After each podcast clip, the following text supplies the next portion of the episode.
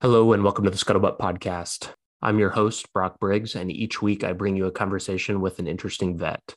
We explore topics from benefits to business that will educate and inspire you and put more money in your pocket. This week, I'm talking with former Navy officer J D Modrak. J D is currently a director at Kasa and is close to a V A loan expert, as I've found. We talk about M B As and how the value of an M B A could be offset with drive and experience, his time stacking V A loans and why now may be the best time to use a V A loan despite where interest rates are, and the state of short-term rentals, why or why not they may be worthwhile. If you're looking for more of this content, I write a weekly newsletter every Saturday with content racks, deeper dives into episodes, and more. You can find that along with episode transcripts and the YouTube channel at scuttlebutt podcast dot co. Please enjoy this conversation with J D Modrak.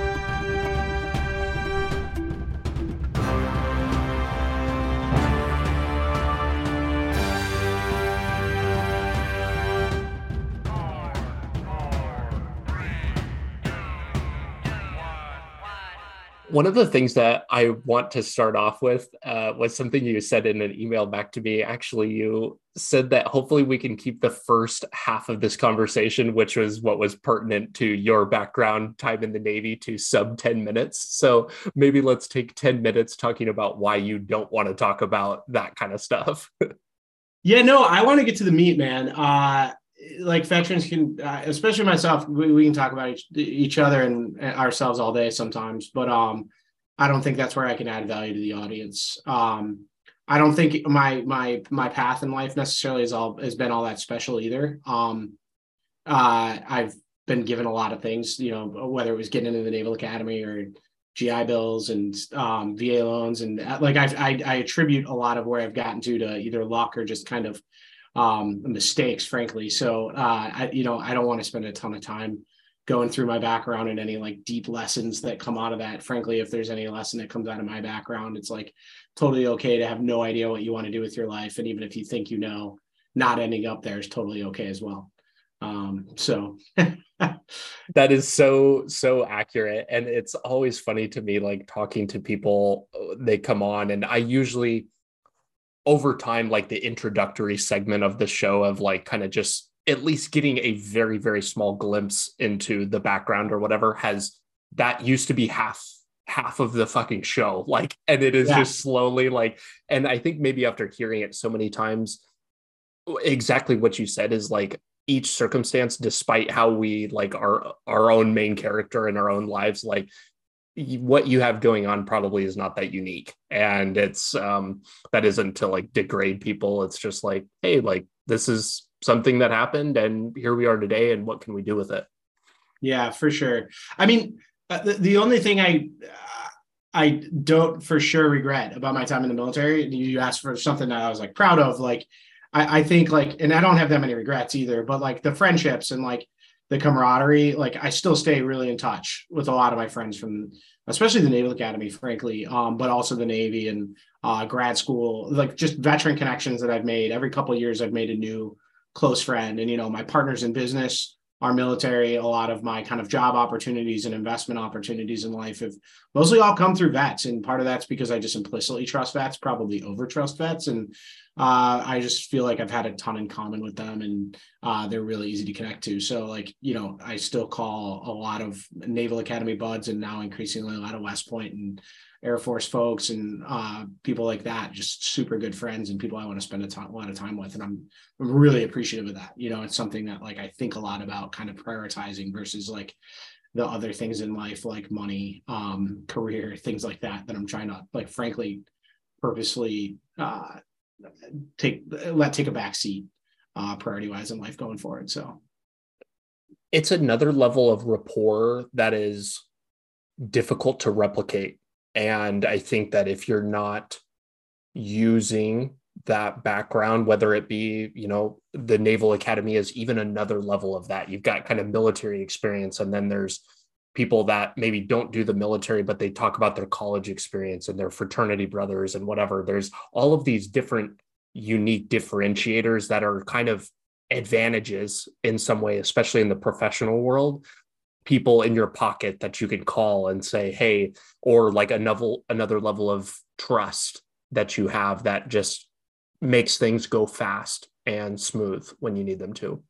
Absolutely. And like people, you know, talk a lot about how veterans aren't a large part of society, but I mean, from a fraternal perspective, they're the biggest group in society, right? Like I can't name a group of people that feels uh, uh, like a patriotism towards one another and a fidelity towards one another in a way that's as connected as vets, that's also as large. Um, so I think it's a huge advantage in life. And it's one I, I frequently take advantage of and try and give back to at the same time. So. Do you enjoy telling people that you used to drive aircraft carriers for a living? uh, yeah, dude, why not? Um, I, like it's one of the few things, if you're a S W O man, you don't have a lot to hang your hat on. So uh, I try and make the best of every job I've ever had. And frankly, some of them were a, l- a lot less fun than the one I have today. And being a S W O was probably closer to the bottom from most of the day-to-day aspects. And Uh, you know, frankly, I've spent a lot of time recovering from a lot of the habits I learned as a S W O. We used to have a saying saying the uh, S W Os eat their young. Um, you know, and my job after being a S W O after business school was making every aircraft more efficient, meaning squeezing more seats on the planes. And, you know, I try to find ways to uh, make light of what were not necessarily the most fun jobs at the time. So, yeah. So we have you to blame for the lack of, and I mean, we meaning everybody above six feet tall, have six you feet. to personally blame for why we can't fit our legs in between the seats. You gotta be like six one plus, but like at United Airlines. And I mean, it wasn't my idea, but it like ended up being something I spent all day staring at for eighteen months of my life was how to squeeze more aircraft seats on the plane. So yeah, it was, it was a, not, it, it was that job you were just talking about in that.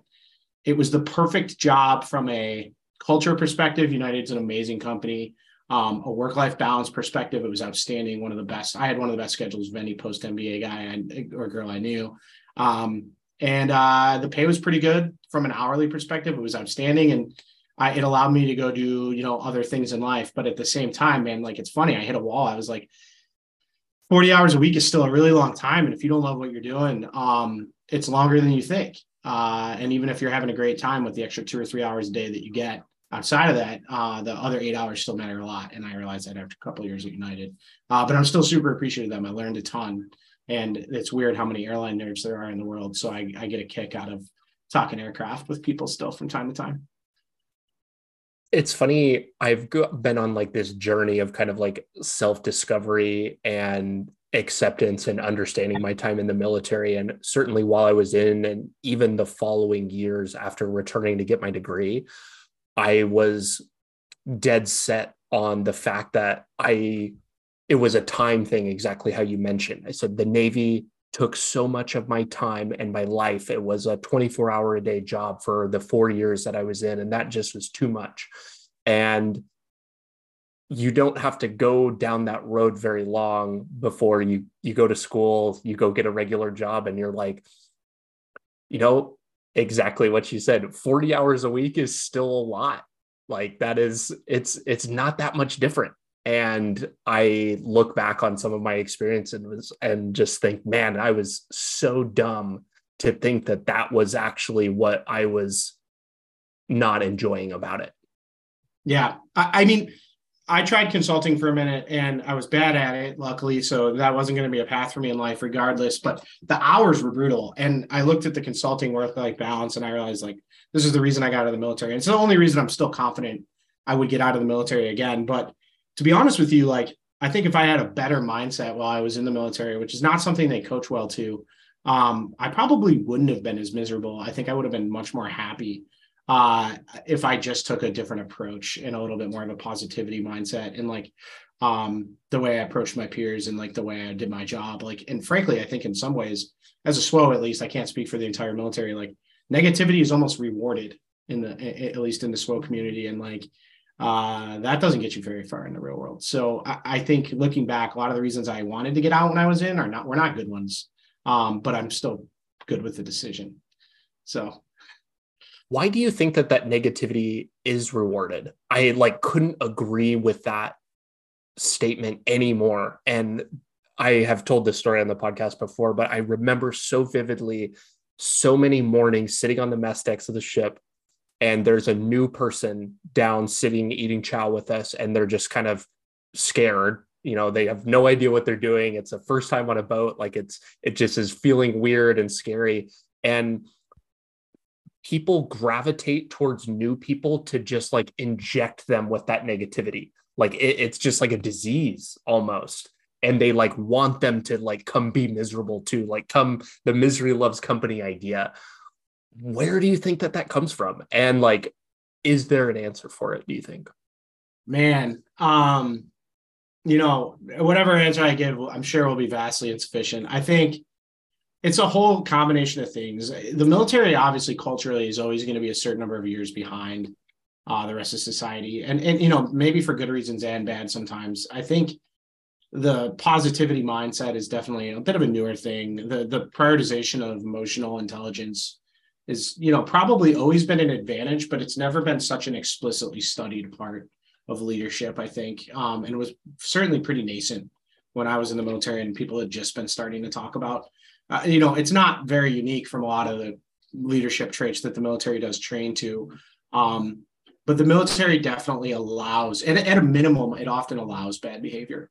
Um, and, and then in some cases, especially certain cultural climates on ships, I think even encourages it. And I, my second ship, I saw the reversal of like my first, where my first ship definitely like screaming, you know, getting spit on because somebody was so close to you while screaming. And Um, I'll never forget my first boss. I think my, like, I don't know, first week on the ship told me that he was not upset with me. He was upset with my parents, and some people just shouldn't fuck, quote unquote. Um, and I, I just couldn't believe the way people are allowed to talk to you. And he was seen as like a pretty high performing lieutenant commander on the ship. And, uh, you know, the guy who was another Naval Academy guy a couple years in front of me was like, well, it's all on you now, man. Like, I'm glad he's not going to hate on me for the next two years. Like he's been hating on me for the last eighteen months.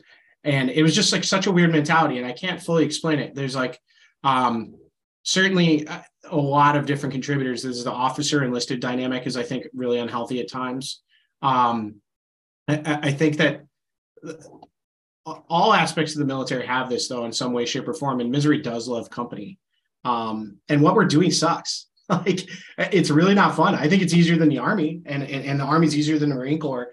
Um, but I, all those jobs are really hard. So it's just, you know, the negativity breeds, and um, it has a place to live, and there's not a lot of outlets to get rid of it. So um, I'm, I'm, I'm, I'm sure it's getting better, and I hope it's gotten better. And uh, it's just, it's just weird looking back on it now, because it's almost such a foreign thing. The few outlets that do exist for angry people in the Navy are uh, usually not good ones. Uh, drinking drinking culture is so bad, and uh, yeah, that's just one. There are several of them, but that's the the one that's first and foremost in my mind. Uh, yeah, there's this weird thing that happens on a ship. You you're almost in a new society, right? I think about this all the time with like the Fat Leonard scandal and like the normalization of like prostitution and um like all the weird shit that you see like a surprising number of sailors get into overseas and may t- partake in yourself. And like um like the drinking especially, I used to say to people like, man, I've seen a bar in every port, um and that was the first half of my career. And I did one deployment, well two my final two deployments without drinking for the most part, and it was very different. Like I, I saw a really different part of uh, those cities and those countries, because my my choices had to be different to enable that. And like, frankly, the first non-drinking deployment I did was not by my own choice. It was like, I'm going to get myself in so much trouble that if I don't, if I don't stop drinking on this deployment, I'm I'm really going to start risking my career here. So um, it, it was just no longer acceptable for a lieutenant to kind of like be going as hard as I was. So I was like, I just can't drink. Uh, but yeah, it was pretty normalized. Like you can get yourself in what would normally be close to felony level trouble in port in another uh, overseas, like even as an officer, frankly, and like kind of just, at least back then, you could kind of just get thrown in your stateroom for a day, have a talk with the captain, and everything's back to normal. And you're, once you're back out to sea, it was kind of weird. Yeah. And this is kind of the, probably the last thing I'll say on the matter, but there's an interesting dynamic from the enlisted side, especially looking at E seven and above. There is not an E seven and above who hasn't gone to mast, or like the, the amount of them is so small that it just like, and there's something about that. And, and maybe it's just the people who stick around long enough to like, you know, th- there were few options. And so I had to stay in. I, I don't know. There's a whole lot of things it could be, but there is something to that kind of like not as bad of outcomes thing. And uh, I think on a long enough time scale, you see, and it leads to problems like recruiting issues. And they're certainly feeling that today. Yeah. I mean, the military gives you a lot of incentives to get out, and the people who are uh, willing to take the risk on going to gain those incentives are often your most capable. Uh, and that's a problem that they, I, I still, it's a nut they still haven't cracked. And I think in some places in the world, it's accelerating. So it's, it's a scary, it's a scary th- place they find themselves with recruiting as their pool starts, continues to shrink too. So you were telling me that you've got some mixed feelings about going on to do your M B A. What are your thoughts about that? Was it a worthwhile endeavor? Would you go back and do it again, given the choice? Yeah. I, so it's so hard to say too, right? Like, you know, and nobody can give you, like, maybe some people will give you super confident answers in this, in the positive direction, likely because um, the, either they're, they're just smarter than me, better than me, and use their M B A to better effect. I think um, it depends on, a little bit on what you prioritize. And if I had been smarter on what I really wanted to prioritize, both from a long-term life perspective, as well as from a what I liked working on perspective, I probably wouldn't end up doing an M B A again. Um, but, you know, the, as your calculus changes, I think your, like, your viewpoint changes in a way you never could have changed when you're like twenty-seven to thirty-two years old making that decision. Um, I, I doubt anybody looks back and regrets it. I do not regret getting an M B A. And I think I'm saying that from a position where I'm enjoying many of the things that came with the M B A, right? Like certain opportunities for jobs and uh, network that I can tap into that um, writes pretty good sized checks for like my day-to-day real estate business, like that kind of my partners run. Um, and So it's easy to say, I'm not sure I would do it again. What co- the costs of not doing it again would be, I'm not sure. But um, I have some friends who are incredibly successful without the M B A. Um, and they had two extra years to get there. And they went into some pretty cool jobs that certainly don't require an M B A, like sales. Um, and, you know, even in real estate, which is where I'll end up finding myself, like my, my partner who's better and smarter at real estate than I am, Andrew Durazio, West Point guy, like he... uh has no M B A, talks about getting one all the time, and I don't know why he would want one.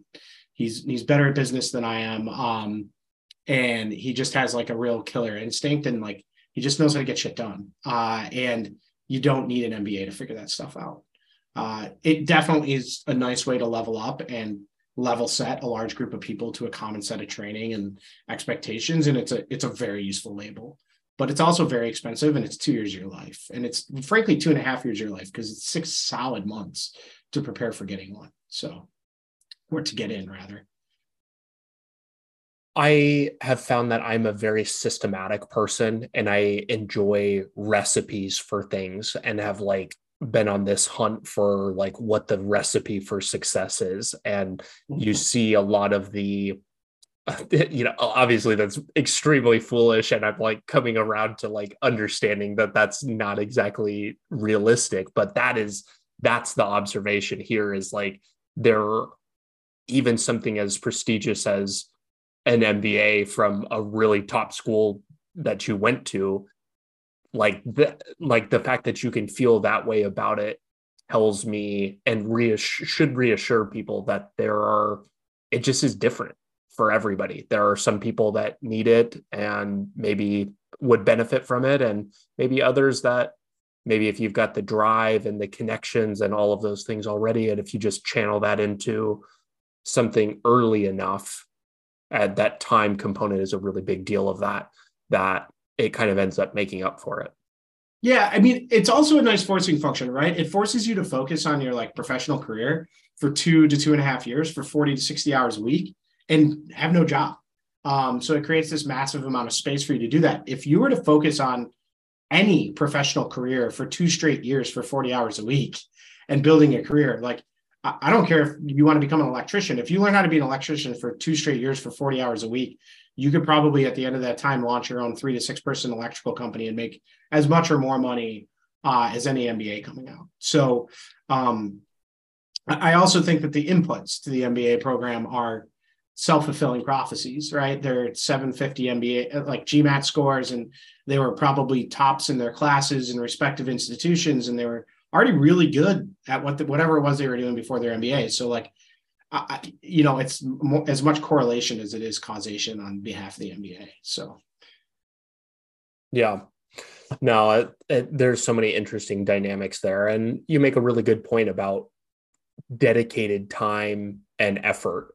Like that, that certainly is no mystery. Like dedicate that time to anything and you'll be really good at it, whether it's school, your professional career, or, you know, spend forty hours a week making TikToks and you'll probably be pretty damn good after a little while.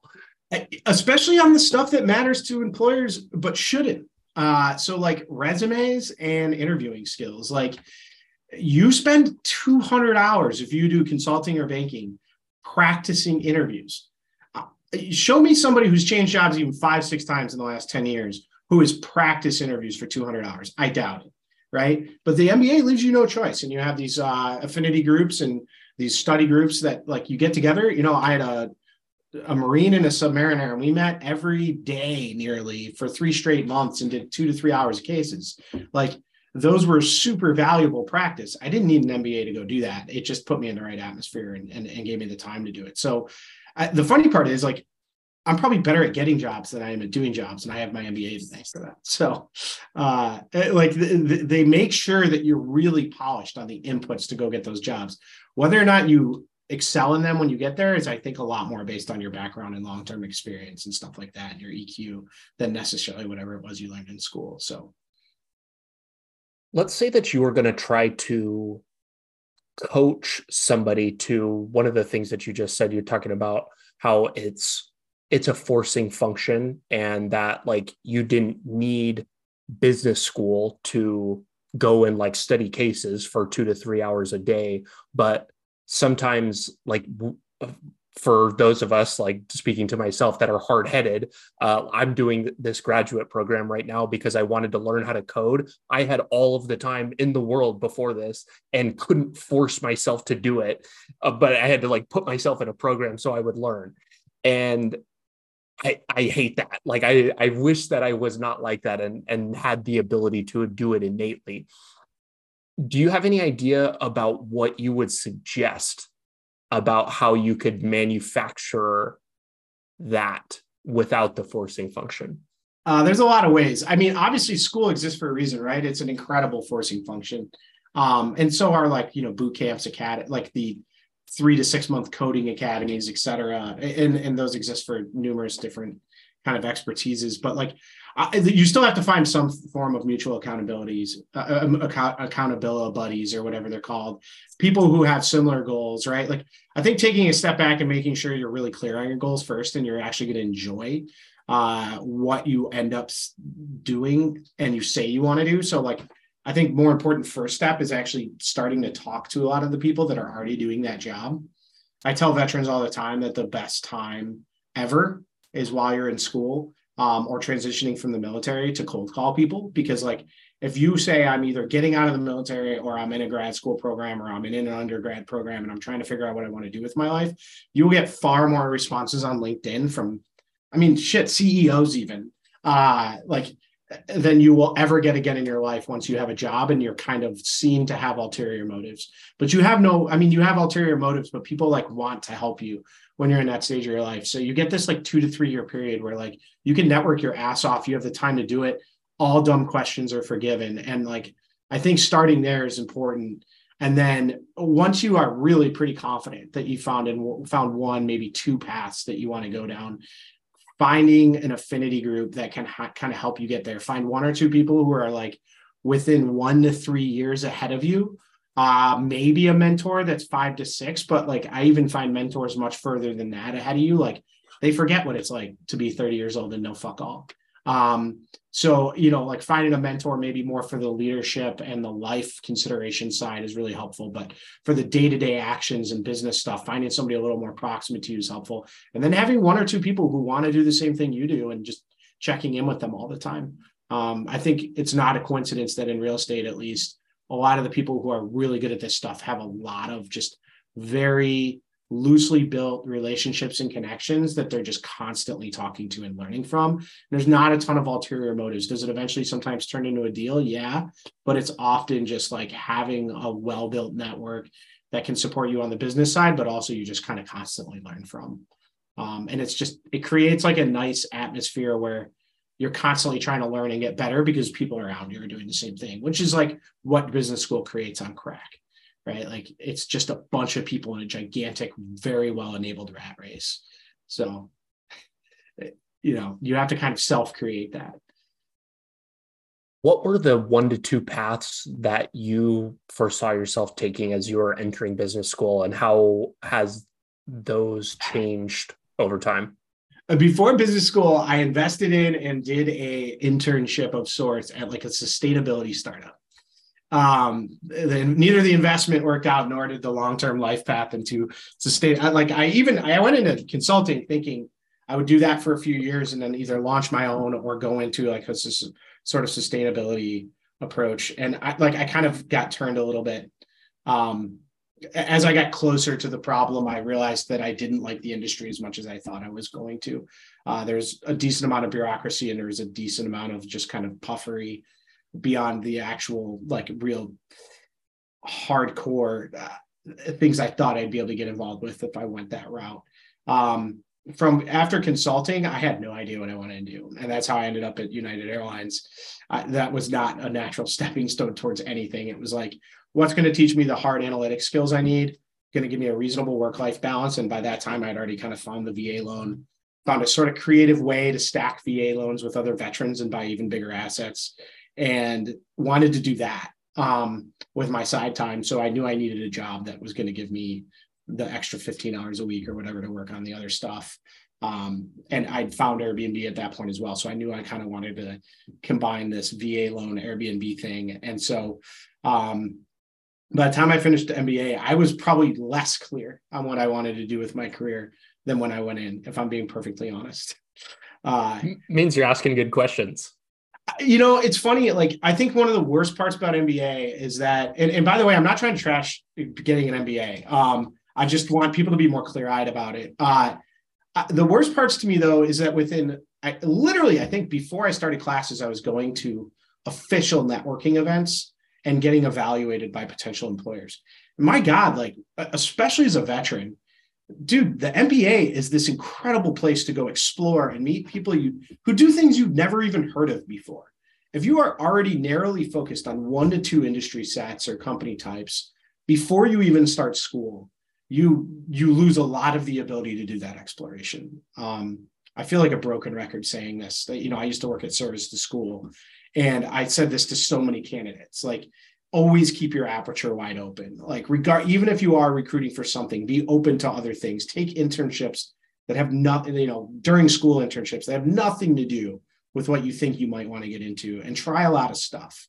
Uh, because like, you're never going to get this like two year trial period again in your life. And like, you know, most of my friends didn't get into top three consulting or banking firms necessarily the first try, at least. And I guarantee if they never got into one, they don't look back five years later and regret it. It's like, it, it literally, it seems like the end of the world then, and it's not. And in fact, they might be doing way more interesting stuff now. So um, it, it's funny, like we keep looking for the next stepping stone, the next way to move on up in life. And like, sometimes I think you let the really cool opportunities sometimes blaze right by you because you weren't looking for them. So. Weren't looking for them, or they appear in like unconventional ways, or that it kind of looks like it's maybe a divergence of the path.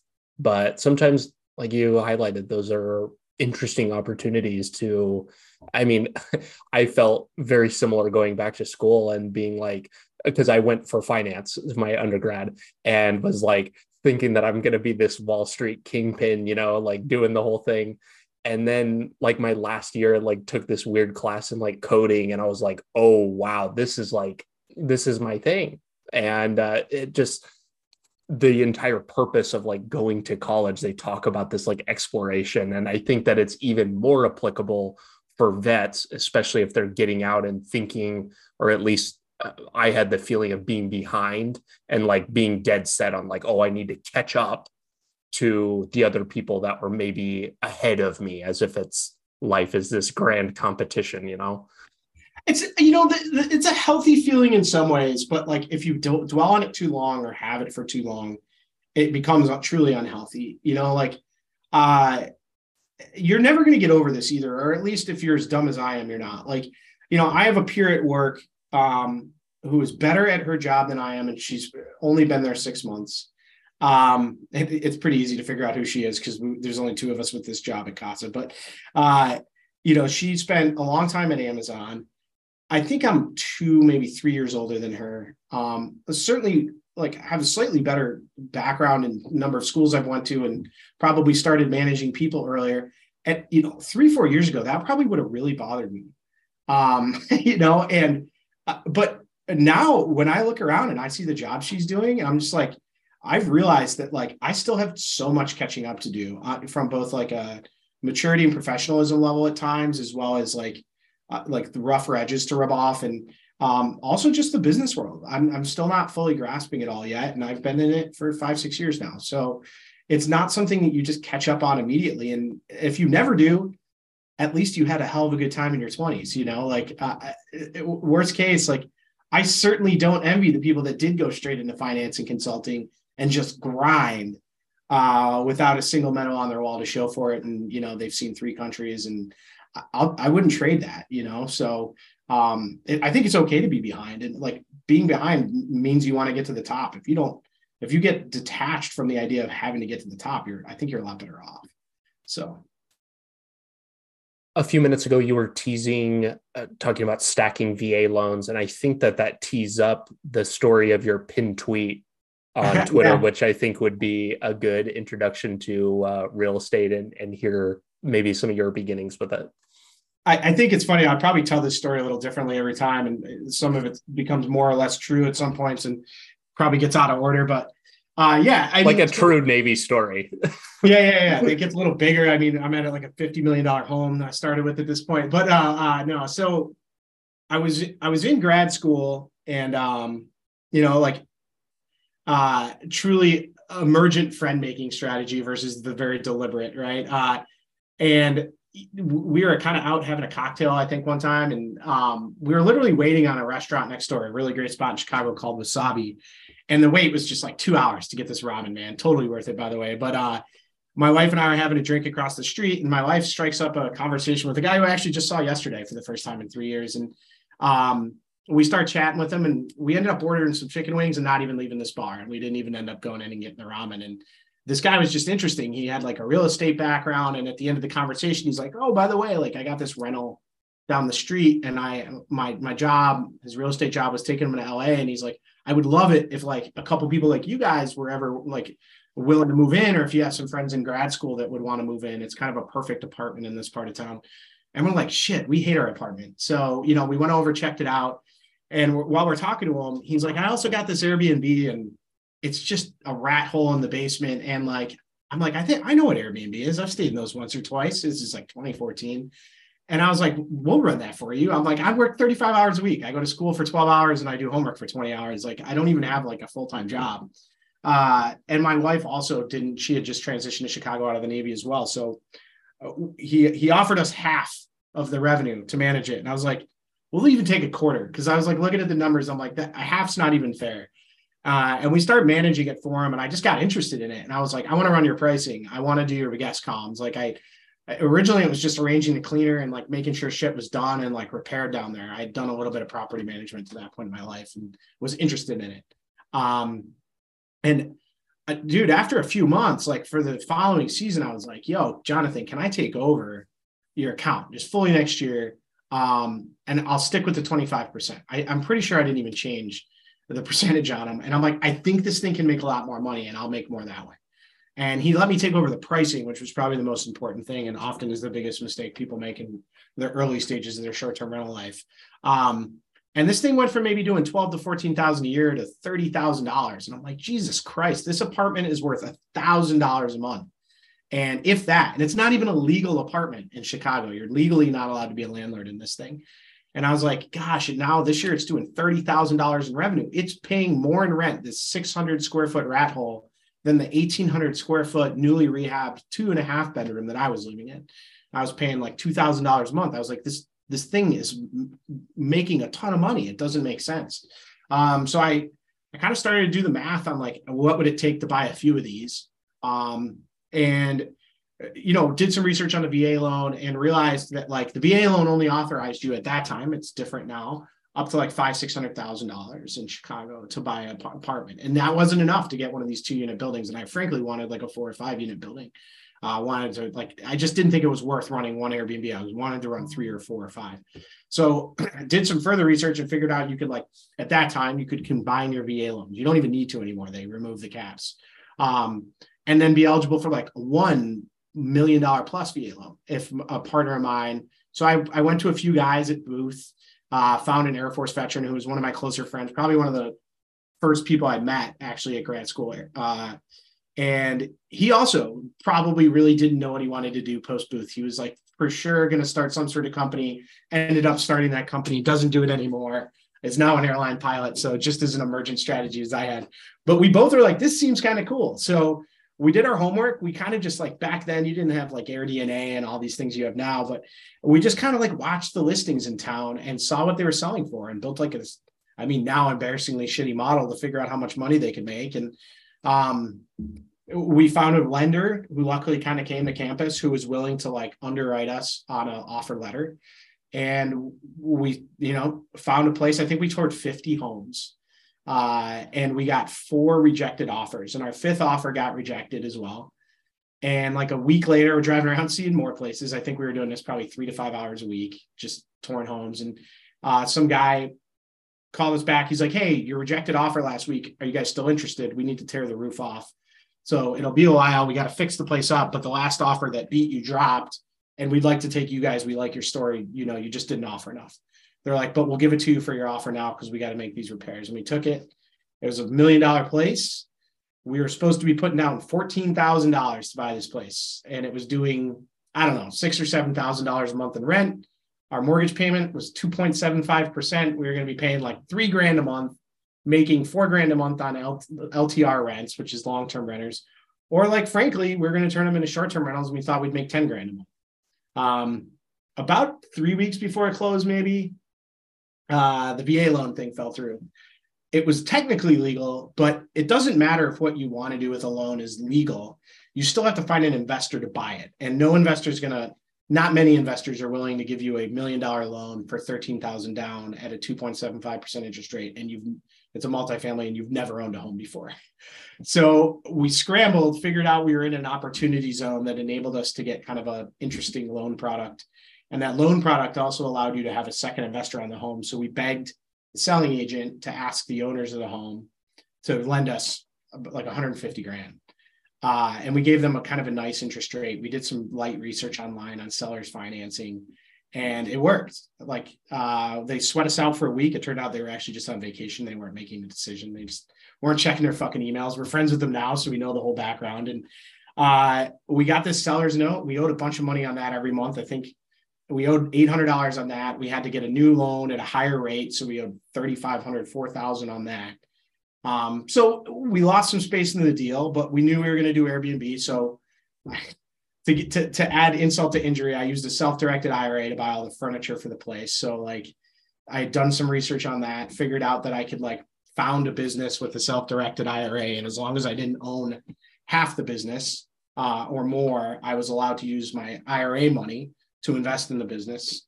Um, and So we bought all the furniture, furnished the place, and like, frankly, it just killed it for the next couple of years. It was making, uh, it went from like maybe a seventy thousand dollars or eighty thousand dollars revenue building to like a one hundred ten thousand dollars revenue building, um, which, you know, is is pretty decent. It's it's not killer. We turned two units into Airbnbs. We kept one tenant in place because we liked the guy.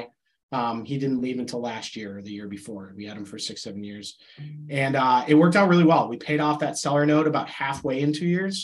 fifty, sixty thousand extra pay down. And then we use the V A cash out, which is just an incredible product. It's like takes three weeks. You submit like six documents. We got a new appraisal done. The place increased in value a little bit over that first eighteen months. And the seller's note, we had paid down massively. And they looked at our revenues and they're like, yep, no problem. And they gave us, a, I think we now do pay that two, two, seven, five rate. Um, and they gave us like, I think we put in originally sixty or seventy thousand dollars with that new loan. It was a little more expensive. They gave us a check for like two hundred something thousand dollars with the V A cash out. And we're like, holy shit, we tripled our money in eighteen months. And we still owned ten plus percent of this house uh, based on the new note. Um, And we took that money, we paid off the sellers, and we still had like over a hundred grand left. And we're like, all right, let's buy some more stuff. And Joey, my original partner, and I have been using that same checking account. Uh, he bought another V A loan house because now you didn't need to, uh, they uncapped it. So he bought another four flat, same neighborhood, million bucks, almost exactly, four units, doing almost the exact same amount of revenue. Um, and we've bought a couple other assets since, raising money with other vets, uh, not purely ourselves. And we're also co-invested on a short-term rental in Nashville. And like, literally, I mean, I, the dumbest example I can come up with is you got, somebody gave you one seed and I plant that seed in a flower pot and then, you know, the thing grows and I split it in half. And next season I split both in half. And the season after I got a pot full of flowers and I haven't put a single other seed into that pot. Um, and so Joey and I split every investment fifty fifty from that initial, I don't know, twenty-five grand we each put in, thirty-five grand we each put in. Um, and we now own slices of, just in six years, slices of, uh, I mean, seven or eight properties total. Um, and a couple of them we own completely together, three of them.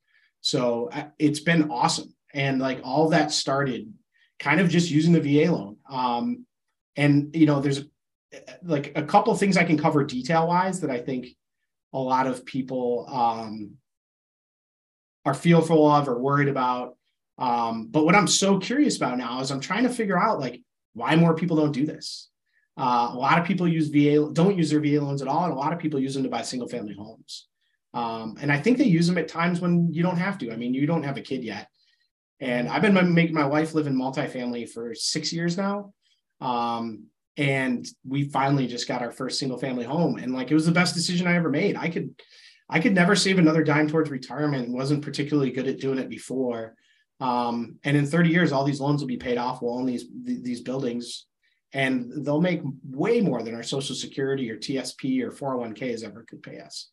Um, so it's just like an awesome way to keep plowing money into a, a leveraged, but fairly safe asset that you have control over. Like I just, I don't want to worry about what, what fucking Elon Musk said on Twitter yesterday and how that's going to impact my four oh one k, you know, like I want to know if, you know, the eviction's going smoothly, that I have reasonable amounts of control over and um, rarely do evictions, but like, that's the worst case thing that can happen to you as a landlord. But, you know, generally you just treat your tenants really well. They stick around and you make a bunch of money and it, it's great. We have so much to unpack on that. Yeah, that yeah. Is that's like the whole cool. story. It's a long one, but that's quite the the story and introduction into real estate. And I can, it sounds like that is like a perfectly logical thing to keep pursuing after kind of a first foray into it. So the first thing that literally flew ex- right in the face of everything that I thought about this, uh, about like application of the V A loan. So first, I didn't know that you can, one, put them together, and maybe that's not relevant anymore because yeah. it's uncapped. I want to talk about that in a second. But the first thing you said is that you guys went on it, in on it together. Were you, I thought that the whole point of using the V A loan is so that you can live there. How did you, what is the, I guess, is there some weird loophole or like, how is it no. that you're buying a place, but not living there? Yeah, no, we lived there, man. Uh, oh, you did? We took okay. The basement, and my wife and I took the upstairs. So the fourth flat we found, luckily, um, had like a two thousand square foot house in the back. And Joey lived in the little six hundred square foot studio apartment in the basement. We shared the family room, kitchen floor. And then my wife and I had a guest room and a huge bedroom on the third floor, uh, which was certainly kind of lucky. But um, if you just had a normal dual income household, you easily could have afforded this asset. And, you know, you and your wife could live there with three tenants out front. Um, do you want to do this with three kids running around? Maybe not. But um, up until you have your maybe your second kid, you could certainly get away with stuff like this. So this was a four unit place. Yep. And then two of them, you and your wife were in one and then your buddy was in another. We actually had a full house. It was a three level in the back and then a three unit building in the front. So yeah, he lived, we all lived in the same house together post grad oh, school wow. for I think like about two years um, until a job took us away from Chicago. Um, and the plan was always like, you know, you only one of the two people in, on the loan had to live there. And frankly, by the time we refinanced, the stacking thing was gone. So it would not have required both of us to live there. Um, we were not sure exactly what we were going to find. You don't really need to do this with partners anymore, per se, and certainly not partners that are both vets. In fact, it would be silly of you both to you. They wouldn't even let you both use your V A entitlement, which is why Joey since went and bought his own four flat, lived there for a little bit, and then flipped it into a rental now. Um, and the reason for the four multifamily is because that is the line of where the V A loan will cover, correct? Uh, for the most part, I've heard of some rare exceptions to this, but yeah, the four is considered non-commercial. And uh, like, I just call it maximizing your V A usage. So like, uh, you can go higher in value than a million bucks, uh, but you start have to cover more of the down payment. Um, you know, it's funny coming back to the occupancy requirement. I think it's actually one of the best parts once you've done it of the V A loan, especially if you end up liking real estate ownership. Even if you don't, you're at least dangerous enough to know your asset really well and know how to fix a few things and know when a contractor is bullshitting you.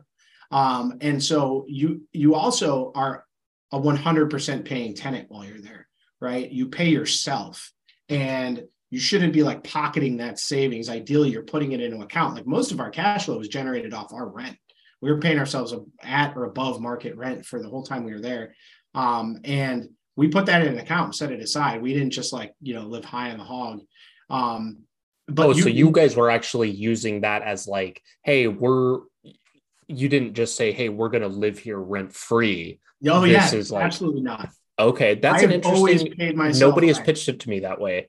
Yeah. Yeah. You, I think anytime you do a house hack, you should, you should seek to pay yourself rent. It's, it's a huge part of creating your cash flow for that asset. Um, Even if you end up using it to buy a Camaro, I mean, I would much prefer you use it to buy another house, but the it's pretty hard in a sub four unit house hack to create the cash flow that you want if you aren't paying yourself rent. Um, you know, if you're like a family and you're just trying to save some money, um, maybe you go, you know, the equivalent of paying yourself rent is saving for the wedding or the kids or whatever, a five twenty-nine. But um, yeah, I I we fully have always paid ourselves rent. My wife and I bought another duplex in Minneapolis. Totally overpaid, used the V A loan though, had an incredible interest rate, rehabbed one of the units.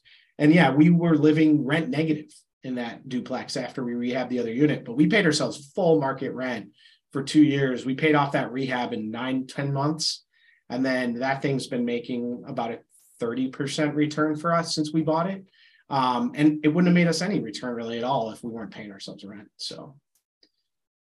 So how does that now work with, you said, I want to hear about like the cap being removed. Like, what does that mean for anybody that's like trying to use it? And like that, I'm like thinking of somebody like, you know, E four in whatever branch, they're trying to go buy a million dollar yeah, V A loan yeah. house. Like that, I'm trying to like imagine what that's like. For sure. So, so obviously, okay. So caps. The cap you can spend on a V A loan is mutually exclusive from what you're allowed to purchase based on your income. However, in a multifamily asset, seventy-five percent of the income that you will get from the units that you will be renting also count towards your income. So even if you're an E four only making uh, forty thousand dollars a year, if you were to go buy, uh, you know, and listen, you're going to have to live in Fort Leonard Wood. You can't go living in San Diego and buy a four unit, but, um, if you were to live in a more beat up part of the country or uh, one of the many areas where we have bases and you want to buy a five or six hundred thousand dollars asset, your average loan broker will tell you you can't afford a six hundred thousand dollars home, but you can, in some cases, afford a five, six hundred thousand dollars home if three of your tenants are counting towards your income. So let's say every tenant's paying one thousand dollars, you make, let's call it thirty-five hundred dollars a month after B A H. If it's a four unit building and every tenant pays a thousand, well, take a thousand off that because you're going to have to live in one of the units, but three thousand dollars times seventy-five percent, twenty-five hundred dollars or so gets added to your income.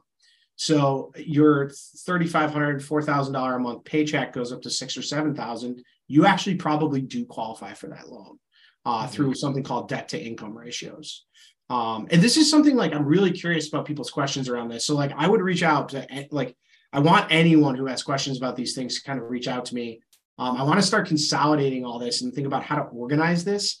One of the things that confounds me about V A loans, I, you can Google almost any question about a V A loan, and you are like seventy-five percent chance of getting a complete shit answer. And, and it's because you have these two things that happen. Like, all the sites that give information out are full of fucking ads, and they're like really hard to parse through. And then you also have all these mortgage brokers, which is, this is why I don't want to be a mortgage broker. They have an incentive to get you to buy a V A loan. And I think that that they make a lot of money on them. Every loan type makes a broker a different amount of money. And listen, I'm not criticizing V A loan brokers, because some of them are good friends and some of them are awesome people, but like, V A loans are one of the most profitable forms of loan. And so the brokers will tell you what they need you to know in order to get you to use the V A loan. Um, And I always find their information to, one, not be cited based on regulations, and two, the regulations to not be incredibly clear. And so uh, different lenders will actually behave based on the rules differently. Len- just because a lender, um, let's say it's a bank, which is like a pure play lender, just because a lender could give you the max V A loan doesn't mean they will. They may apply their own sets of uh, rules against it. So for instance, one of my favorite mortgage brokers is a close personal friend. His name's Tim Herman. He runs a mortgage brokerage called brokerage called Up Equity, awesome veteran-owned company. They do a ton of great V A loans for vets, but like, he has probably uses one of maybe the, I don't know, he says there's two, there's probably three to five places out there that will lend a multi-million dollar loan for a single family veteran. Um, so you, you know, he just put a vet into a house last week for four or five million dollars. And I think they put a few hundred thousand dollars down, which, listen, I'm not pitching anybody to go that route by any means. But ninety percent of brokers or more will not lend four million dollars on a V A loan, but there are some who will. Um, so it, sometimes it's just a matter of getting the right resources. I'll be honest, like, I almost hate going on record about this, but I don't give a shit. I've bid out Navy Federal and U S A A so many times, and they have some of the most ridiculously shit requirements. They have some of the worst interest rates, and they have some of the highest fees. And it's a shame, because like, where do ninety percent of veterans probably go when they want to get a V A loan? It's probably those two institutions. And they're not, they have really massive overhead, and they're not offering great loans to veterans. So, and listen, I'm not a broker. I'm not here trying to sell any brokerage services, but I'm just trying to figure out how to like lower the friction and increase the understanding and get people to do this. Take that first leap. A lot of people are aware you can do it, but like, there's so many fears around it. Mm-hmm. How does a vet that's wanting to get a V A loan come to a conversation prepared with a broker? Like, knowing, how do I know that Navy Federal is giving me a bad loan? How do I know to come and say like, oh, you know, you can, you can offer me more than that, or this is what is allowed? Or is it just a knowledge thing? Or I guess, how can we be showing up to those conversations educated about it? I think there's a couple ways. Like, you got to know somebody who's done this before and can give you the reference. And like, this isn't even foolproof, let me qualify, and can give you a reference to someone who it's like, especially I think like, I mean, there's another guy I love, J D Kameen does like, I mean, I, I almost hate to give the guy more business because he's crushing at doing this, but like, great guy.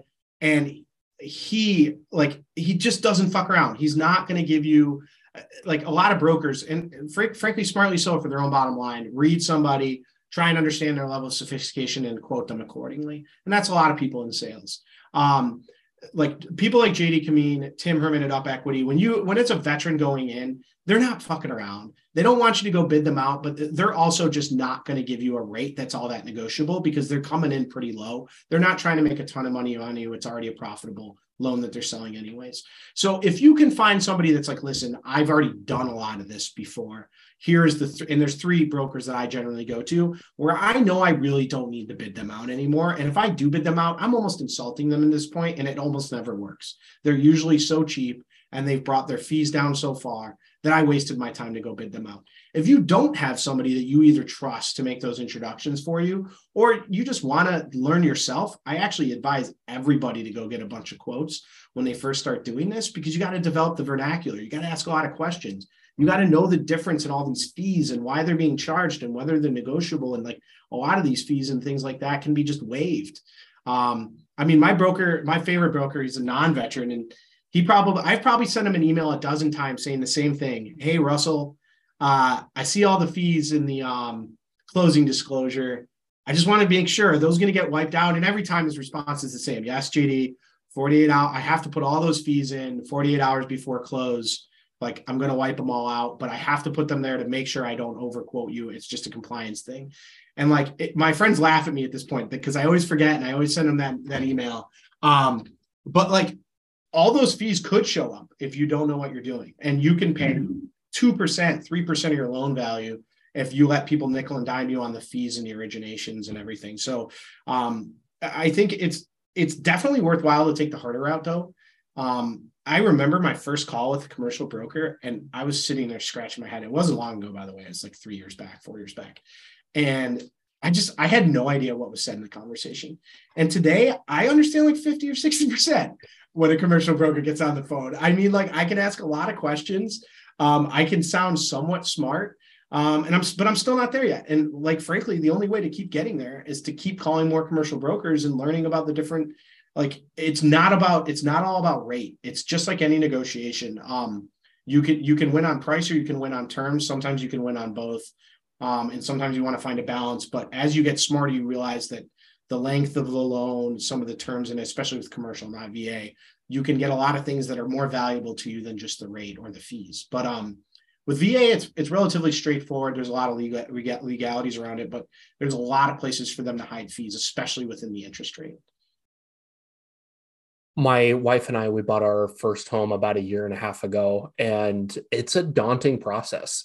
And we used, um, we went through Redfin, uh, which was by and large a really good experience. And like, it was very digital native. We had a great uh, uh, realtor through Redfin who I could tell had our best interest and like was really good. But as we were going through the process, there were so many of these situations that came up, and he's like, you know, well, this is, this is just the next thing that you do. And like, not knowing any better, you're just kind of like, oh, I, I didn't realize I can actually go get other quotes from other places to compare. This is not just like, oh, th- you have to use this person. A lot of times they're, the realtor has recommendations and they you're riding off of them, essentially, when you don't know better.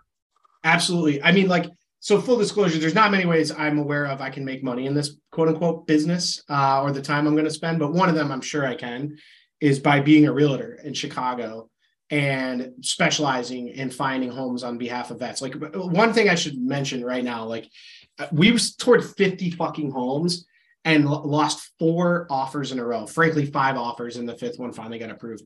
Right now, you will be like, you'll probably tour ten homes and go one for one. It's the best time since I've been doing this and probably in the last twenty years to use the V A loan, because you do not have the same competition that you had one anywhere in the last ten years, frankly. Um, Is that because of interest rates? Yeah, for sure. yeah. Uh, and uh, like, listen, interest rates are not ideal. I'm not a, a sage. I don't know if they're going to go back down or not. Um, I think that you should still buy a deal at the right price and make sure that you can indefinitely afford your payment and have some space between the rents and your payment, and you're going to make good money on it regardless.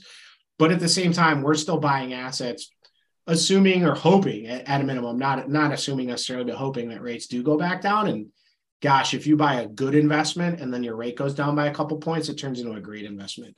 You can't do it assuming that's going to happen per se, or guaranteeing that's going to happen in order for it to turn into a good investment. But they say you kind of, you'd marry the house, you date the rate.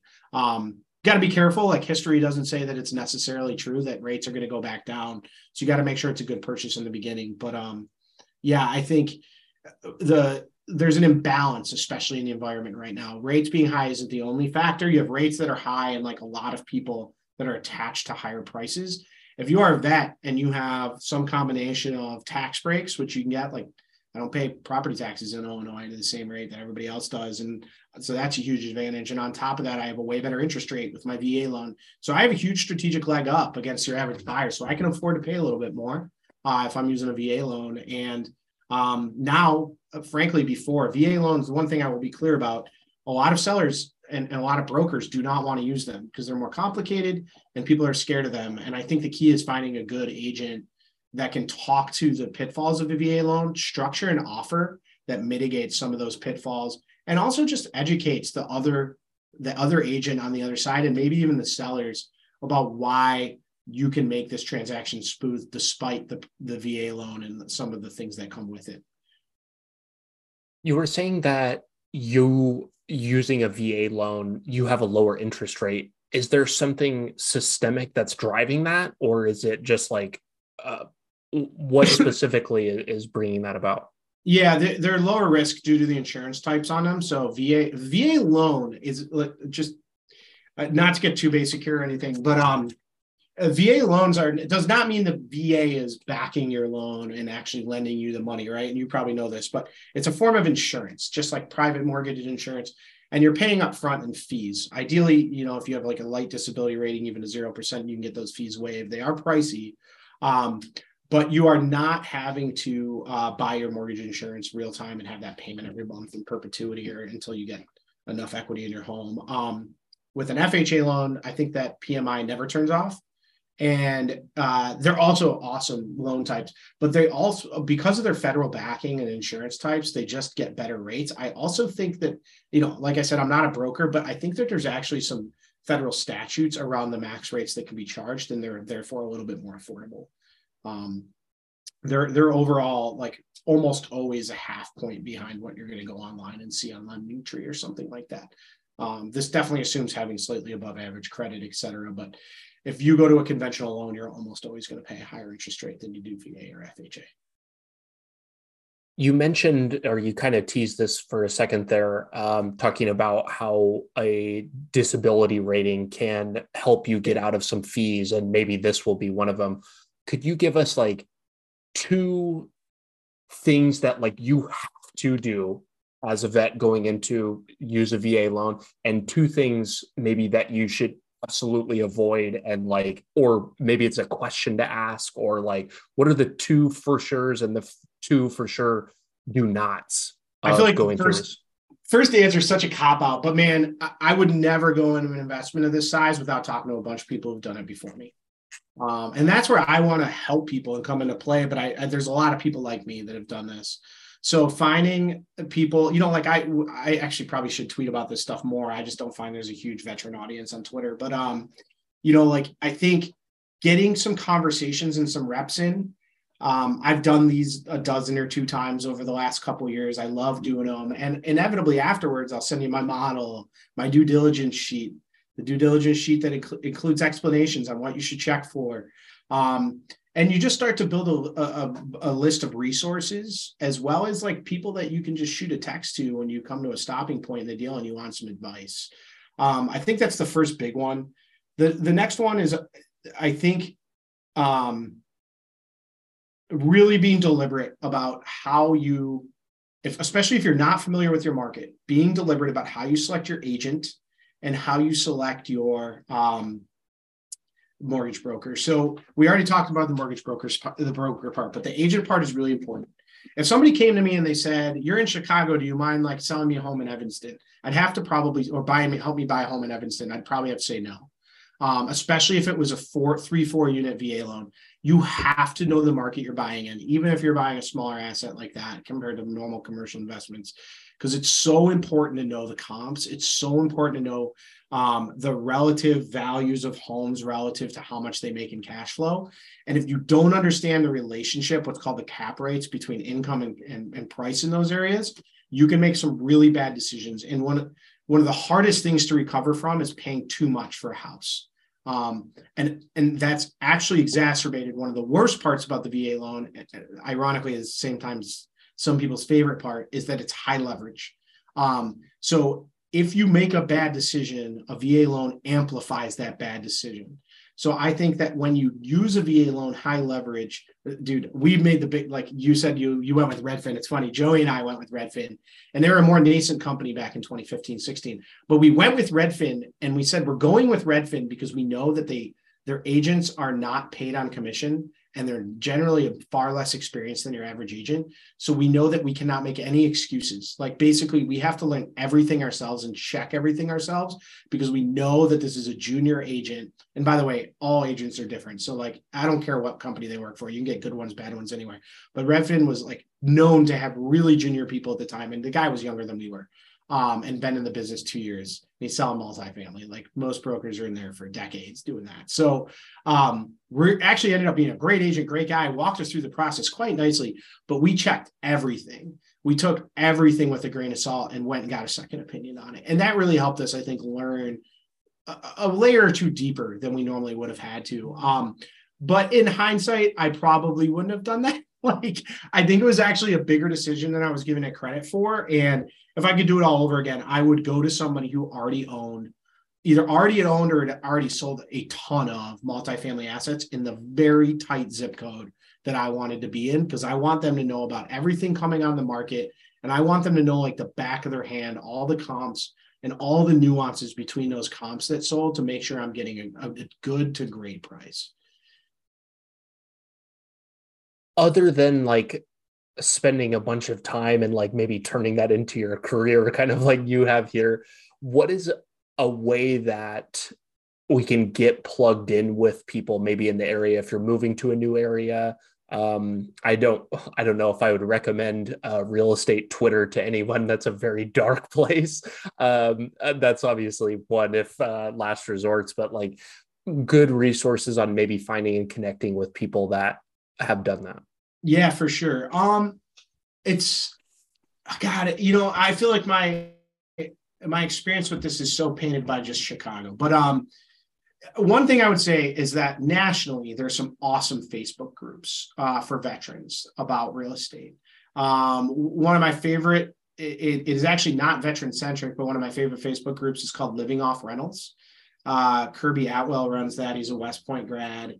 One of the smartest guys I've met in real estate, and also one of the nicest, coolest people. Um, and man, he just lives and breathes helping people figure out how to buy and house hack and do real estate. And uh, he runs an awesome Facebook group. You don't have to live anywhere specific to do that. Now, if you want to get really specific and learn the area, um, some veteran groups specifically are affinity groups to help you find agents. I still think you should find someone you really trust who's done this before and help them run you through a checklist of things to ask that agent. Because I'll be honest, a lot of these affinity groups are built off referral fees. Um, nothing wrong with that. And it's probably part of how I'll make my living as well, but that it's not enough. You, you know, as a Naval Academy person, like I want to trust every Naval Academy person I, I meet, but I still would do some due diligence and make sure I'm asking them, them some questions and having some people help me build a list of questions on how to evaluate that agent for fit. Um, and, and, you know, I think at the end of the day, some really basic things you can do is say, how many V A loans have you closed in the last, especially if you're sticking to V A, how many closed in the last year or two years that, you know, they're not that frequent. Um, can you introduce me to your last two or three V A buyers? Ideally one or two of them having bought a multifamily, if that's what you're getting into. Um, and then call those people and talk to them and, and learn about their experience. Um, I think that's really important. There are also just a set of questions you can build from both offline and like maybe Brock, you and I can like put some stuff together, but like, I think that we can templatize a lot of this kind of thing. So I, I'd love to hear from people if there are questions they specifically have um, on resources they would want um, and lists of questions they would want to help evaluate this. Maybe even it's a Q and A. It's like, uh, what is the question you should ask? We can provide that, but then also what, what are some of the outlines of what a good answer sounds like? What do you want? Mm-hmm. Yeah, I'll uh, I'll definitely put it out there on uh, Twitter and newsletter and all that good stuff, and maybe can source some good like kind of intro questions, because uh, this is all good stuff and like very concrete, actionable things. There's kind of, I feel like if you're in the military, there's like that one guy like that everybody knows at the command that's just like crazy, the crazy real estate guy that's yeah. always talking about like house hacking, and everybody just like doesn't listen to him. And then all of a sudden you like get out and you're just like, oh wow, like I I totally should have done that, like that guy was onto something. And so um you might have been that guy if you got no, into I this a little earlier. I was I was plenty late to the game with everybody else, don't worry about it. I you think all the been. time about what I could have done with my money differently as a junior officer uh that didn't involve as much Vegas or the bars of San Diego. So uh, I had a, uh, a, a very early guest to the show um, talk about like how he literally as like a junior officer, you get like a huge cash thing from Navy Fed. And he said, oh yeah, I took like twenty grand of that. Um, went and got my brother's twenty grand from his, and we like went and bought this like ten unit multifamily thing. And literally like year one, I have like, you know, fifty units in like their first year in. And I'm just like, I literally was living on six hundred dollars, just like buying beer on the weekend. Like this is, what was I doing? You know, it's crazy. It's like also made this a much more competitive space and made it almost more important uh, to do your diligence, to be honest. But I think about the amount of resources, even just five years ago, but much less ten or fifteen that you had online. Um, like I, of, there's a few places I wouldn't get my information, TikTok being the number one one. Like I, I'm in short-term rentals as a full-time job, right? And the TikTok content that comes out is laughable to me. Um, but uh, yeah, I think uh, everybody thinks it's easier than it is, but and that's not true, right? But on the flip side, there's a hell of a lot better information out there, and it is truly easier than it used to be. Um, and I, man, yeah, you're right. I wish I could use that loan I got from Navy Federal on something a little different than when I used it on. So uh, that would be awesome. I think about that all the time, actually. Because my real estate partner, Andrew, man, he started buying stuff when he was a first lieutenant. So, you know, in oh two. And the guy's probably got about one hundred units now. Um, and he owns half of them or so, like just fully outright, or a third of them. Um, you know, he's got a couple dozen down in El Paso, his first duty station. And they're great. They're they're great little cash flowing assets. And somehow he did it in between deployments to Iraq and Afghanistan. You know, like he he figured it out. It wasn't as hard as we thought it was, I think. So stuff like that, I have to like constantly remind myself, I'm like, we're all on different timelines. You just learn it a little slower. You're coming around to the game. Everything is going to be okay. Cause it just is very easy to get uh, hung up on like, shoulda, oh, yeah. coulda, woulda. You know, it's funny. Like I wonder a lot about when am I going to stop? Because like, I, I want to leave my full-time job to like kind of stop, you know, climbing the ladder, doing the rat race. And, um, like, when is enough enough? And like, dude, it's got to be sometime before one hundred units. And uh, for some people, I think it's like a thousand units. And I don't quite understand that. I don't understand w- what the thrill of that chase is. Like, you're going to retire with way more money than you could probably spend if you just learn how to live a reasonable life. So uh, all that said, basically, I think you could start ten years from now, do this for five to seven years and be fine. Obviously, the earlier you do it, the less long you have to do it for. Um, because I think I could never buy another asset again, and at least put a bunch of kids through college or something, um, and and and mostly have enough money to retire. And that's um, pretty lucky, because I was a decent saver through deployments, and as a and, and maybe not as an ensign, but as like a J G lieutenant, and since then. But the the four oh one k savings I did, the T S P then, was not as material as what I've been able to do with real estate, and mostly because of the loans, you know. So. Mm-hmm.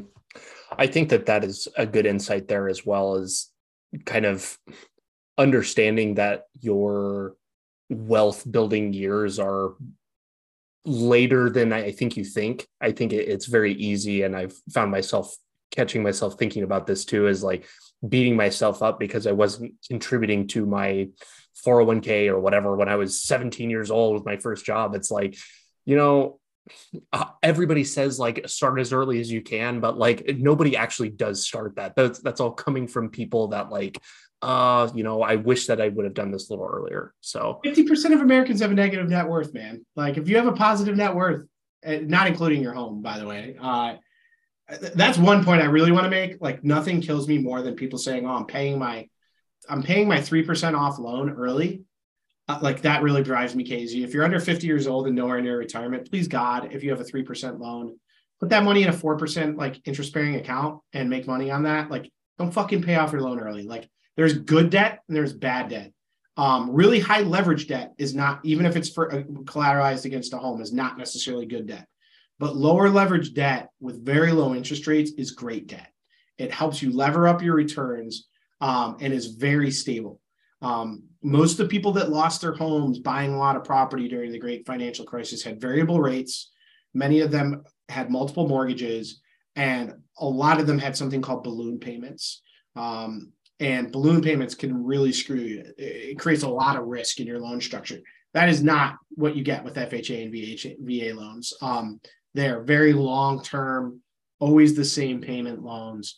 Um, and as long as you're really staying attentive to your asset and managing your cash flow and keeping your, your, your place rented out in full, um, and you start with maybe six or seven months or build up to six or seven months of mortgage payments over time as a cushion, if you ever have an eviction or something, you're going to be totally fine. You don't need to go paying that, that loan down faster and paying it off earlier. You can recycle that money, plant, plant some more flowers in the box versus like keeping the one flower you have perfect or, you know, growing faster. So the world of short-term rentals has gotten like extremely popular over the last couple of years. Yeah. I would be curious to hear what your like personal feeling and outlook is about what that's going to look like. Is I, I feel like if I read one more article about short-term rentals, like the entire country, we're all, almost the entire country's living situation is short-term rentals. What is yeah. it, what do you think that that looks like next couple of years? So, I mean, full stop, short-term rentals are here to stay, I, I believe. Um, and so are medium-term rentals, I call them. I actually think medium-term rentals are in some ways are more interesting because I think they actually have some real themes going on in society with like digital nomadism, but it, it goes way beyond that. People are much more mobile now um, and will need to become increasingly mobile. And that, that means this attachment to twelve month leases for ninety or ninety-five percent of our occupants in the country is probably not a good one. We will end up having to get more flexible furnished living. And I think a lot of people in our generation don't really value like having furnished homes, or don't really value furnishing their own homes and having your own furniture, especially until you're thirty or so. Um, so I think there's a real market there. Uh, what is not a good assumption is, is like, there's two huge dynamics that just kill me in short-term rentals. One, I think a lot of people believe that these COVID trends that have happened where like, you know, the desert parts of the country, your Floridas of the world, are just indefinitely good investments now for short-term rentals. So believing that where the wind happened to be blowing fast for a second is where it's always going to be blowing is very dangerous. So what that means is I think anytime you buy a short-term rental um, or buy an asset to turn into a short-term rental, you need to have a backup plan. Um, that's why I started with the big, boring long-term rentals, man. And because they're all now long-term rentals again. Uh, frankly, I just didn't want to deal with it. Was, it's a lot of time out of your day to manage short-term rentals. It doesn't make sense to just have one or two. You might as well do ten. I hate to say it. Uh, but once you're doing ten, it's like twenty hours a week. And um, yeah, it's more efficient and you're making a lot more money, but like you can't have kids and stuff like that. So it's kind of this catch twenty-two. I think if you don't have a backup plan, you're taking a huge risk. Vacation rentals, and I, I make a big dis- distinction between short-term rentals and vacation rentals. They're obviously like, they all have ninety degree angles and like, they're kind of in the shape like this, but they're different. Um, because vacation rentals don't have backup plans. Um, if short-term rentals in that area become less hot or they become oversaturated, you're not flipping that into a long-term rental that covers your mortgage payment. And that's really dangerous. Uh, but short-term rentals in more like less vacation heavy markets or in more urban markets that have infinite or insatiable tenant demand are much safer. You have some upside. Um, but there is like real, the, the second point is there's real costs to them. Like, the big one I want people to be aware of is there's serious long tail risk to a short-term rental. Um, your tenants can burn your place down, but your insurance company will pay for that. If a long-term tenant, a short-term tenant burns your place down, Airbnb may and Airbnb may, may not pay you for that. And even bigger question with V R B O. Um, your insurance company certainly will not pay you for that unless you buy specific short-term rental insurance, which gets expensive. Uh, there's some other things you can do to mitigate risk. They're all expensive. As you start to mitigate that risk down, your margins go through the floor. I see a lot of the gurus talking about, I can make twice as much or three times as much um, on short-term rentals as you can on a long-term rental. It's absolutely not true.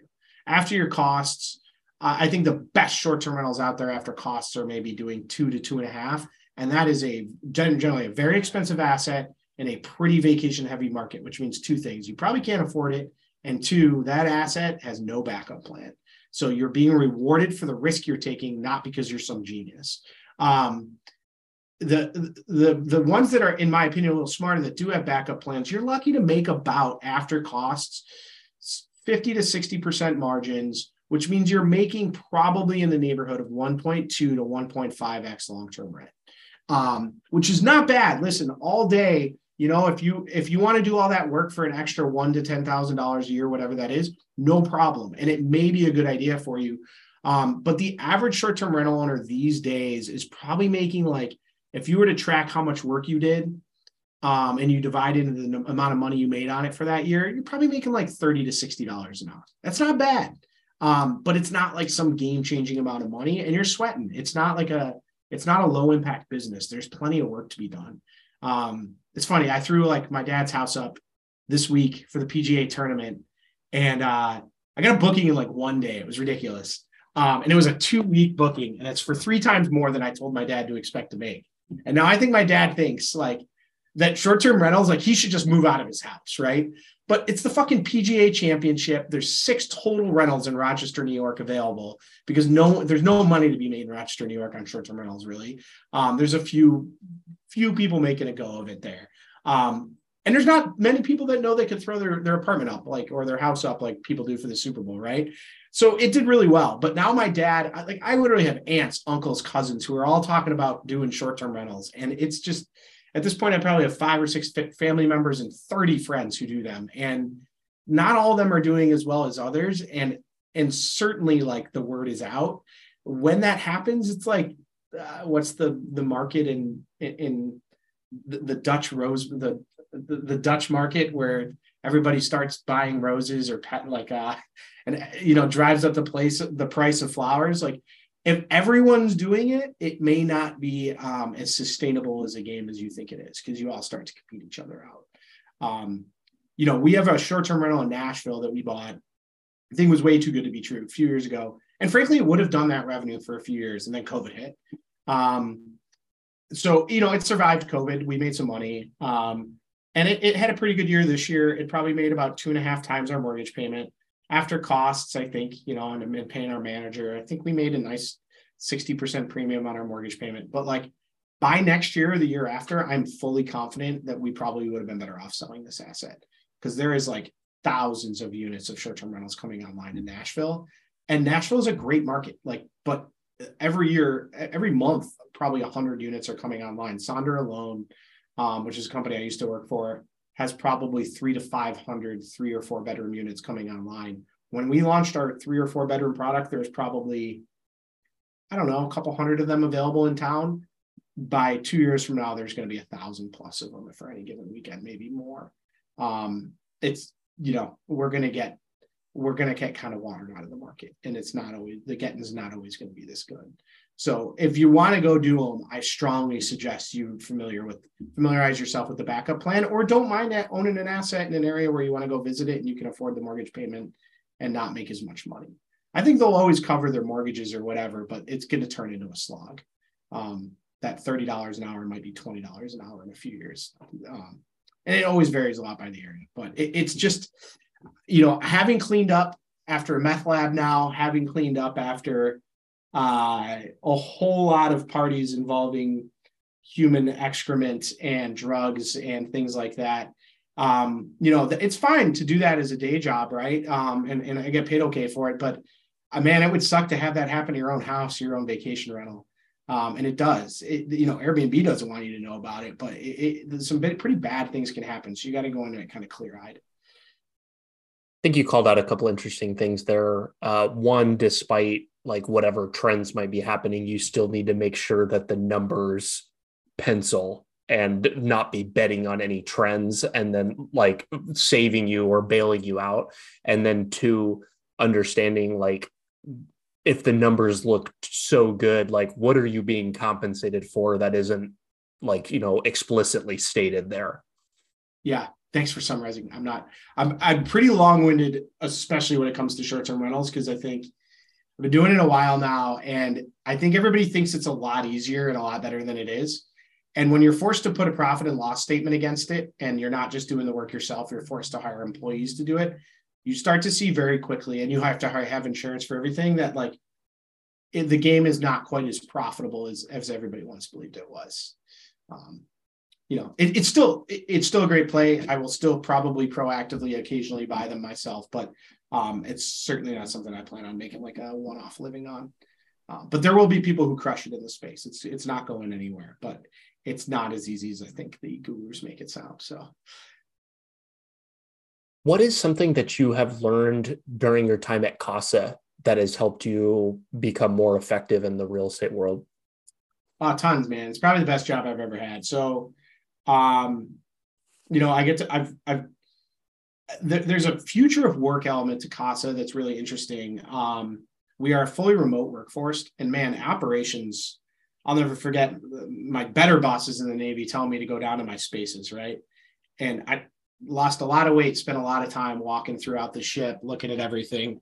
You can't do that um, in a highly remote workforce. And so it's been really interesting having to think about that problem and figure out how to and keep engaged, build culture with, and like um, kind of check on, but not do so in like a creepy Amazon Big Brother way, what your people are doing. Um, I don't think we have it solved yet by any means, but it's been a pretty interesting problem. Um, we're also, I've learned a lot about the right way to approach like kind of a business plan. Like Kasa has done some things that are rather smart from a risk mitigation perspective and how we structure our agreements. So a lot of the gurus in Airbnb will tell you that, oh, just, you don't even need to own an asset. Just go sign a lease. Well, when COVID hits or something else happens, or people just decide they don't want to go to Myrtle Beach anymore because they can fly to Rome now. Um, you know, and I realize that the people that go to Myrtle Beach are probably not the same people that is go to Rome, but you know, um, they definitely are not. Uh, yeah. Okay. Fair. But like maybe the people that were going to Destin in Miami are now going to Rome. Right. And when those people do start resuming their normal travel patterns, you know, and the zillion seat miles that used to fly to China every year return, um, people's patterns will re- re- revert to a mean. And um, I think that a lot of these people that sign these long-term leases, they're going to pay them indefinitely. And it doesn't matter how much money they make every month under short-term rental, whether they're making a profit or a loss. Kasa is taking more of a pro- pragmatic approach where when times are really good, we share in those earnings with our partners. And when times are tougher, we share in those uh, those tough times with our partners as well. Um, and we have a little bit of a, a strategy that doesn't force us to like have to make these massive payments, even if we're not making enough money to cover them. The good news is, is that often when I think the short-term rental cycles are down, our partner cycles are down too, meaning their, their best alternative, the, the tenants that they could go get, Um, are not making them full market rent anymore either. So our, our partners are okay with taking a little bit of downside. So um, we've just structured our business in a pretty, pretty good way that I think will make us more sustainable. That's really interesting. Yeah. The changing environment of work is, I feel like, polarizing both ends of the spectrum, um, not in like a personal way, but like it's driving the remote people one way and it's driving the in-person people the other way. And it's kind of, it feels like it's drawing a line, and, and I'm not sure how realistic a hybrid model really is long-term. You're, I feel like you're going to be one or the other. It's weird. It definitely, it creates like a, similar to an officer enlisted line, right? At a company, you got your field team and you got your kind of pie in the sky headquarters team. I think we do a lot to try and make sure that those lines don't become really solid. Uh, we spend a lot of time in the field. I don't get to do as much as I used to, but um, I think it's still important to really spend a lot of time getting out and learning the obstacles people are seeing in person. Um, I'm not one side of the fence or the other on whether or not remote work is a good thing. Uh, Kasa has always been remote since I joined, and pre-COVID they were remote. Um, I think there's a lot of advantages to it, and it's great for talent attraction. Uh, you know, a lot of my friends think that it's better to work in person with people. I, th- I certainly enjoy working in person with people more, um, but it's pretty nice to grab a cup of coffee and go up to work and save an hour and a half of driving a day. So um, th- there's two sides to the coin, you know? Absolutely agree with that. I'm a big fan of the uh, the coffee and the the trudge up the stairs to the office. Yeah. And, you know, once that kid comes along, man, you're going to really appreciate the remote gig, I think, for for a few few few months. So I uh, I certainly think so. I uh, my wife is going to be doing like remote school, and I'm like working remote, and I'm I'm kind of have been realizing like later in the year this year that I've been missing people and kind of wanting and thinking about it. But that was kind of the nail in the coffin of like, ah, no, that ain't going to happen now. Um, but yeah, we'll see. I think you do. If you get caught in a remote job, especially this is really felt during COVID, you have to find ways to force yourself out of the house still, um, and make sure you're getting out into society and spending time with people you enjoy spending time with. It's really important. If you had to summarize one big takeaway that we could learn from you and implement in our lives today, what do you think that would be? Oh, man. Um, I, you know, I think that, you know, I probably don't do a good job boiling. I'm sure I don't do a good job boiling this down, though. The further you get into something, probably the more complicated it sounds to talk, hear you talk about it. But um, I think viewing home ownership and viewing debt as a positive way, and ideally multifamily home ownership as a positive way that is in your control to kind of give yourself a secondary hedge for your retirement is really, really important. Um, or is, is a really big opportunity, at least, and it's worth investigating. I don't think everyone has to do it by any means.